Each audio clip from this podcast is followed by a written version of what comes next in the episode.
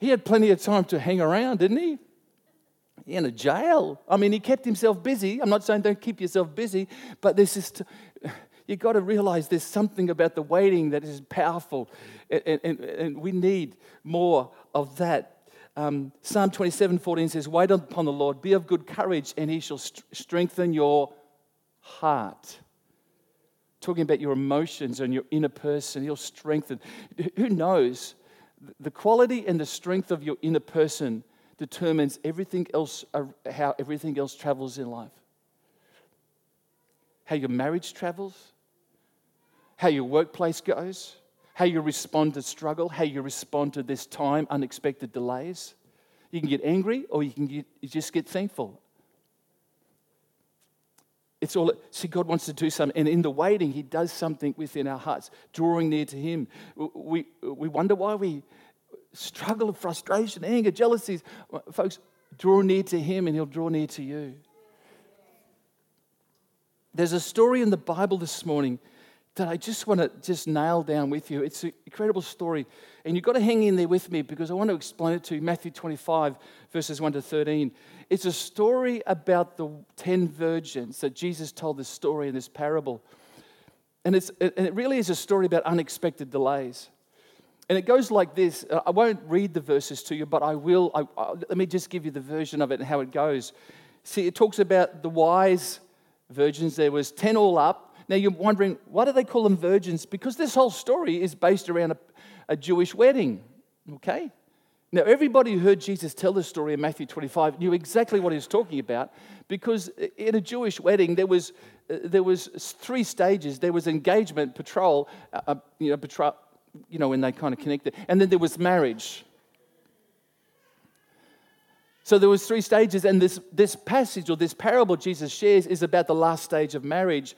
And so what would happen in a Jewish wedding is that in this last stage, um, for the, the marriage to be sealed and the marriage to be complete, the bride would wait at her home, in her parents' home, and she'd have all her friends around her. Now, of course, they're all friends who are virgins because they're not married, and so that's why they call them the ten virgins.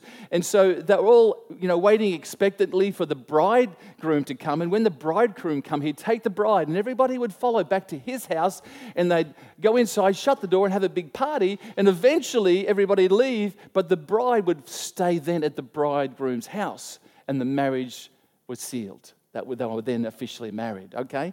So in this story, Jesus is talking about these um, 10 virgins, and he says, Five were wise and five were foolish.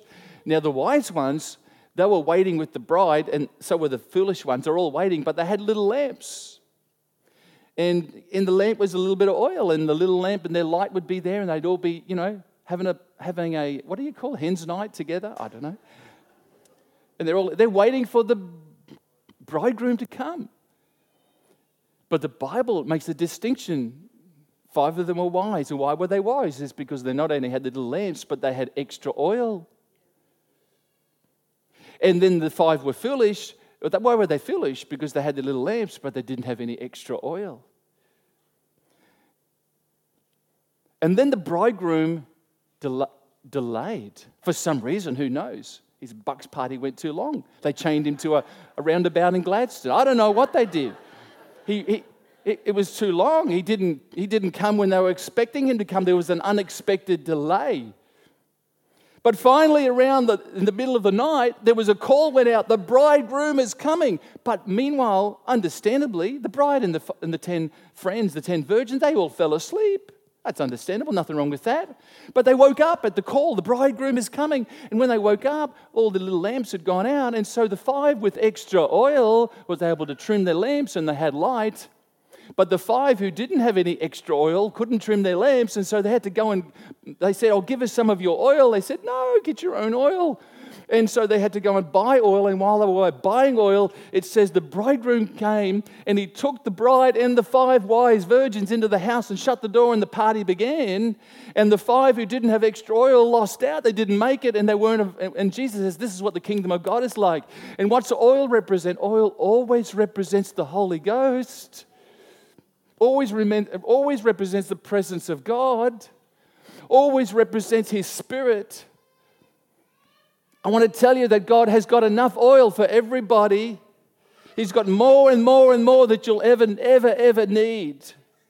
I want you to understand something this morning is that if we're going to continue to, to come through the unexpected delays of, of life, and when we thought something should happen and it didn't happen the way we expected it to, or didn't happen at the, the time we expected it to, I want to tell you what you need for that is you need extra oil. You need the presence of God all the time to help you through those times. In actual fact, you just need the presence of God all the time in our lives, not just for the unexpected delays, but when you have His presence, you got it's when you can be like. So this morning, whether you're going to be like the five wise or the five foolish, oil is available. I want to be honest. I get dry sometimes, and I feel a bit ah. And then I get in my car, and God kind of taps me on the shoulder and says, Come on, your oil is running low. I get in there and I start to just worship Him or maybe speak in tongues and edify myself. Thank you, Father. I just start to receive it. I just kind of fill it up again. And, the, and it's amazing when you fill up the oil, the little light doesn't go out. When you've got oil, your light doesn't go out. When you've got oil, I want to tell you, uh, you could be more of what Christ wants you to be. But you just got to realize there's some unexpected delays. There's time frames for things, and, and sometimes they're not. Uh, sometimes they're unexpected. Sometimes they're expected. But what's your oil level like this morning? Because He wants to see you through that time. And in the midst of those times when you when you just realize, I just oh, I wasn't expecting this, or I just expecting something different, or something unfolds. This is unjust. This is unwrong. And God says, you know, I got the antidote for that. It's the oil of God, it's the Holy Spirit, it's His presence in your life. And as we will wait upon the Lord, then we will soar, you know, rise up with wings on eagles. But unless you wait, you'll never soar. And I want to encourage you today that's what He wants is more of Him in our lives. Drawing near to Him, His word, His truth, His presence. So, Father, just more. I just need more of you. I want to be wise, Lord, and have that extra oil all the time ready because there may come, a, there may come in my, within my day something that happens that's unexpected. I just need extra strength and extra good attitude and extra ability to cope with that. Because who knows, sometimes just one attitude or one thought or one wrong um, you know, word can just spoil that day or it can, make, it can turn situations around for so much bad. We need to be wise and say, Father, more of your presence, more into me, more out of, flows out of me of your joy, your fruit of the Spirit, your powerful, your power. So this morning we're going to close today, but we're going to stand, and I want to invite you this morning as we worship. We're going to worship. I invite you.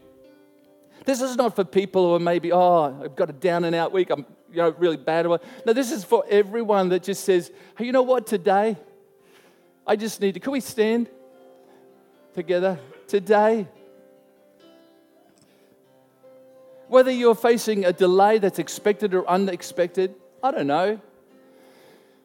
But I know God wants to continually do things in our lives. He wants, as we draw near to Him, and that dross, you know, gets wiped away, and we become more like Jesus. Not weird, but totally normal, totally spirit filled, totally more of God. And this morning, I invite you to come and stand in the front and worship Him for this one more last song today and say, Father, just more. I just need more of your oil just because I know I face life and all the issues that I have to face. I just want more. You, you begin to come just to stand before Him and say, Father, just more. And you might never have done this before. You think, oh, that's a bit unusual. No, it's not. It's just being honest and sincere with God and saying, Father, I just need more of your presence, more of your strength. Maybe it's to be a dad, a mum, an employer, maybe whatever it is this morning. But we want, we're going to step out and say, Father, just more of your oil. I want to just save up some oil for what might happen this week. I need more of your presence for those unexpected times and delays. And let's just come this morning, church. I might come and just pray for you, but it'd be real quick. I just want to lay hands real quick and say, "Here, touch of God. Come on. Come on. Thanks, team.